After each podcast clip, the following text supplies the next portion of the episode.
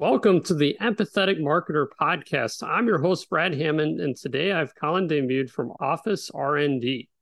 Colin, it's really nice to have you on. Hey, great to be here, Brad. Thanks for having me as a guest. I'm really excited. We're going to have an awesome conversation today. So, Colin, tell me a bit about who you are, what you do, and your company.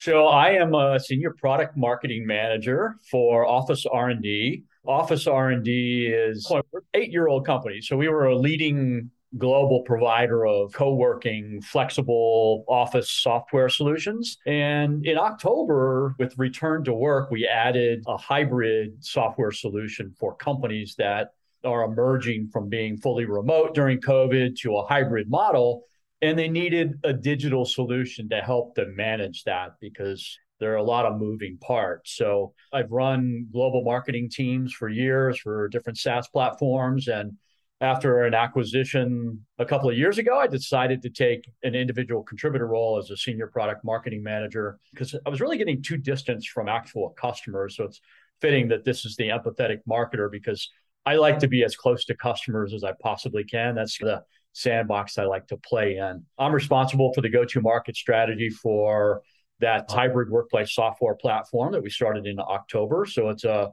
although the company's in growth mode, we're not a new company that this product is definitely in startup mode. Sounds like a lot of fun. Let's talk about that. So, go to market, marketing. What does that look like for you guys? What's your approach and what are some of the strategies that you're putting in place? That's a pretty big question, Brad. With a new product and go to market strategy, of course, the who is always most important in marketing. Who am I talking to? And what do they want to hear? And what do they want to see? And what are they going to respond to? And with a new product and just trying to develop product market fit, the who is not always clearly defined. And for me, that gives me frustration because I want to know who's the persona, what's the company profile, what's our ideal customer profile, who's going to buy from us, what are the triggers going to be that is going to get them to take action. And without a lot of data with a relatively new product, that's more and more challenging. That was first and foremost on my mind is hey who's buying from us and why? So really creating that ideal customer profile. So we can then use those personas and we can use demographics firmographics technographics to find the target account list and the personas that we want to talk to. That was first and foremost. That's the most important thing that we can possibly do. And then of course getting as many eyes on our product and our message that we possibly can how do you manage that day to day? Is there any sort of framework software you use in terms of keeping all this organized? Sounds like maybe a lot of experimental stuff, learnings, research, documenting it. Like, how do you keep it all organized and straight? Yeah, we get really complicated at OfficeRnD. We use this thing called Google Docs a lot. It's pretty cool. Now we now, seriously, when our sales team and our SDRs are interviewing new prospects, they'll use an internal form on a Google form and then it drops right into a spreadsheet. So it's really easy to collaborate that way. It doesn't take anything more complicated. But as a marketing department, because we have two major products and we sell globally, and we've got 14 people on our marketing team in a variety of functions from demand gen to product marketing to design, SEO, keeping all that organized from a department perspective was a real challenge. And so we, we actually sought a solution out this year, and our head of marketing did a, just a killer job implementing a tool called Kanbanize. And so it's a Kanban process where we prioritize initiatives and we also set limits on what we can do. So what we found prior to using Kanbanize is we were just we were just doing. And it's not that we didn't have a strategy and quarterly and annual plans with OKRs and KPIs and all associated metrics, but it's not that we didn't have that, but still we were very reactive. And we found that using Kanbanize to really go deeper and spending more time on our projects was much more valuable for us than just hey being reactive and getting things done so that's a great tool i know there are lots of them out there but and we use miro and we've used trello and monday and all all those great tools but as a department that's what we've settled on from from marketing perspective that's awesome so there's this concept right now that's becoming more popular and gaining some steam that I'm very passionate about. And it's this whole concept of marketing like a media company. And as a B2B company, using media to actually generate product demand and get in front of customers and build awareness and all that stuff. You guys are doing some of this. I know you have your own podcast you launched, and we were talking about this. Tell me a bit about what that looks like for you guys and your perspective on this whole concept. Initially, because this is such an emerging market, we got all these companies globally emerging from COVID. They're like, oh, what the hell do we do? What's this model going to look like? Oh, wait, when we decided, now we've got some pushback from employees. So, how do we actually navigate this whole thing? So, as many challenging situations and different scenarios that there were in this market, I thought, hey, this is perfect for a podcast because people just need a massive amount of information about what's happening in the market. It just doesn't exist. There's no legacy model to say, yep, this is the one size fits all hybrid workplace model that's going to work for everyone, and just buy this and implement it, and you're good to go. So that just didn't exist, still doesn't exist, and won't exist because there are too many moving parts. And I kind of have a tagline I've been playing with it OfficeRnD makes hybrid work work for you. And that work for you is a very personalized solution. And in marketing, we try to personalize everything, right? Right from the name and email and subject line and whatever we can merge, we're going to personalize it. And so a hybrid workplace models are very personalized. And so creating content that provides as much information to not only our buyers, but the leaders of companies, show them what other companies are doing was really important. And I thought, as much as podcasts are being consumed right now, and as easy as it is, I thought, hey, it's the perfect model to start a podcast.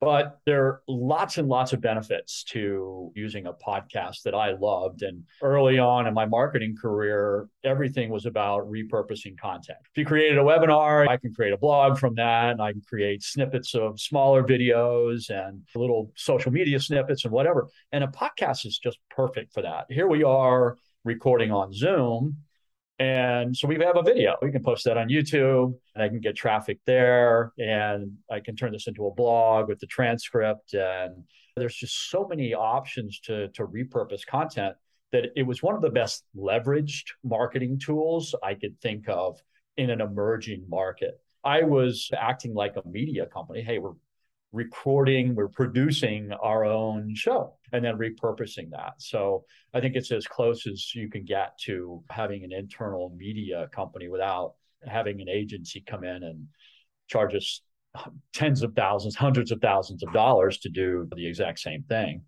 It wasn't possible even 10 years ago. Yeah, that's great. And I think there's so much opportunity when it comes to launching a podcast and especially how that ties in with go to market, product marketing, all this stuff. How do you develop your content strategy? What does that look like? What topics do you talk about? And are you creating content that maybe is addressing buyer challenges or close to your product? Or what does that whole planning process look like for you? Yeah, yeah. It's obviously multifaceted. I'm a big market listener, and the market has a way of providing content topics. Even if our prospects don't know what they want in a product, they still provide the right information by talking about pain points or whatever. And I'm talking about outside of SEO research on keywords, which is, you know, the simple way to do it. So yeah, a thousand people a month are searching for hybrid work. That could mean a lot of things, but what are really the pain points happening with prospects and companies? So, doing a massive amount of social listening is first and foremost. So, what's really happening and what's uh, is there any contentiousness going on? Like Elon Musk provides that a lot of that. Here's the richest man in the world, and he said, "Hey, everybody at Tesla has to come back to the office." Or you're fired. Just go find another place to work. And then Apple did something very similar. They're like, hey, everyone's got to come back for three days. And there are so many articles about hybrid work, remote work, return to office that it was relatively easy to do some social listening and understand the pain points of our prospects. What are they really trying to accomplish? What are the device? What is the divisiveness between you know leadership, the Elon Musk, and then the employee group, and then the management group and then the different cohorts, the frontline managers and employees and is it different for call centers and every cohort's a little bit different that's why i said hybrid workplace models are very personalized and so solutions have to be as well And that personally, I voice of customer research is second to none. Sitting in on customer success calls. That's that's how I geek out. it's like, why are you doing this exactly? I want to dig deep. You know, why exactly are you doing this? Why do you need to implement a hybrid workplace solution? Because our employees need to book desks. I, yeah, I get that, but you know, why? Where's the company initiative? Do you have a do you have a policy that says they have to be at work at a certain time, and how are you tracking that? What are the nuances around it? Are there any social factors that we need to think about? And who's really driving it? Is it leadership? What kind of analytics are you looking for? Are you looking to reduce your real estate costs and your your space footprint by creating a hybrid model? Hey, we can we can get rid of that expensive lease that we had, and we can now manage our office on a much smaller footprint by using a digital solution like OfficeRnD. So, you know, that voice of customer research is just I can't get enough of it and uh, we've just fortunately, we've been really highly rated. I think we're top rated on G2 Crowd, and I've been able to produce a number of case studies. Doing the interviews for those case studies is just, you know, I, I love it because we get the kind of details that are important to other companies trying to navigate this whole return to work problem. Absolutely. Let's talk about audience development, measurement, ROI, all this type of stuff. So, how are you building the audience, and maybe what have you learned so far? And any insights or knowledge you have to share that maybe others that haven't gone down the podcast journey would be curious to hear? And we're relatively new at this game. We've only been doing it for half a year or so, but we had some very specific KPIs that we wanted to achieve. One, I looked at the industry standards because I didn't know. I'm like, what should we expect in terms of how much are we having to market our own podcasts and what kind of audience should we expect, size? And I was told the first three months. It's a slow process, and but you should be doubling your audience every month, and we did that. We achieved those results. That was one of the KPIs that was really important. But another one was just demand gen. Can we generate prospects from this process? So that was really important. And so initially I said, hey, 25% of our guests, the guests on our podcast, should turn into a prospect. Or maybe they're a partner who also drives some portion of our pipeline and we achieved that as well. So that's cool. There was just numbers that that was a number that I didn't get from the podcast industry, but I just threw out there. So I'm like, it's just reasonable that we we should be able to get prospects from guests. And then last but not least, as a product marketer, I wanted to do market research. And what better way to do market research than to do pre-interviews with potential guests and then the actual podcast and be able to go really deep into questions about what's going on and flexible and hybrid work. So those were three primary objectives. And I think it was really powerful. It's been a really powerful solution to for all three. That's amazing. Are there any things that have been more challenging than you anticipated or any gotchas that have come up that you weren't aware of initially when you're starting? No, I don't think so. There weren't any big surprises. I mean, I've been doing webinars for hundreds of years. It feels like, and, and it's it's a similar format. Here we are. We're on Zoom. It's a webinar. We're just and it goes on a different platform and gets aggregated differently. Essentially, that's what we're doing. The most challenging aspect, I think, is always guest outreach, and we use the third party. We use an agency to help us with that because it does take some bandwidth and we have to generate the prospect list. And so anybody who's trying to get into it, highly recommend that. use somebody else because it can take a lot of bandwidth. Targeting, make sure you know who your audience is because those are the guests you want to target. And I think we did, we changed that a couple of times and we tweaked it. We were going too low in the market and then we went really high in the market. We're like, wait, that's too a little too high. So let's, let's just meet in the middle. And that was the the Goldilocks perfect scenario for us. We ended up getting the right kind of companies that we wanted to talk to. You know, some enterprise organizations like ADP and Citrix. I'm never afraid to ask people, "Hey, you want to come on my podcast, or you don't want to." Do you want to do an interview for for something, or you want to do a you want to do a case study? I'm never afraid to ask that question. A lot of people are, even with big enterprise organizations. I would say just don't be afraid to. No, no real surprises. That definitely takes up a lot of bandwidth. And I want to make a mention of something related, kind of jump into the next topic here. You have nearly 25,000 followers on LinkedIn, which is quite an accomplishment.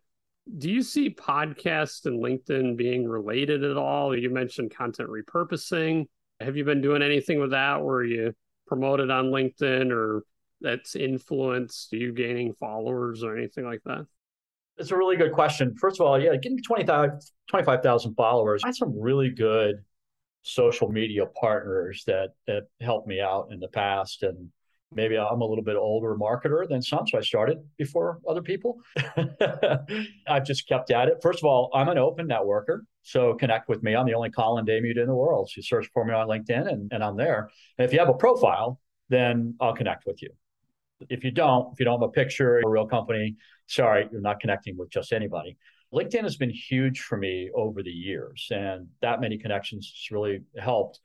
But I don't use the platform as aggressively as I could. What I really I think people should do, and if I was eating my own dog food, I'd say, hey, take your content, do something personal, record a little video three times a week, and get on LinkedIn. You can build a relationship with your followers rather than just having followers. To answer your question more directly, yeah, absolutely. I post our podcasts, and I get some engagement, and I've definitely gotten a lot of connections that way.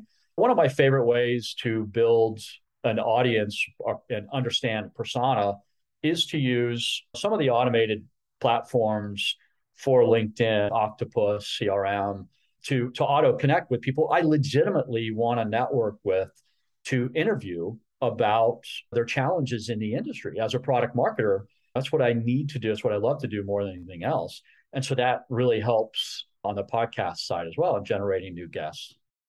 Colin, it's been amazing to have you on. Any last thoughts at all before we run? Any advice you have for others? Anything you've learned? Any words of wisdom at all before we? Uh, From we talked about media being a media company. There's another initiative that we've got that I, I really just I want to tell people about. And in about two weeks, we've got a new book coming out, Hybrid for Dummies, Hybrid Workplace Work for Dummies.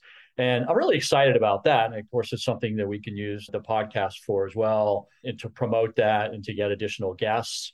But it's just a, it's another media piece, and we can create we can go backwards with that text piece and create a video and some webinars, things like that. It's due out in a couple of weeks, so I'm really excited about that. I would just, if I have some parting words for people, I'd say marketing is about all of the above. You, you can't just use one channel or have one one method of outreach, inbound or outbound. You need to do everything. You need to have digital air cover for your SDRs and podcast repurposing, leveraging your activities.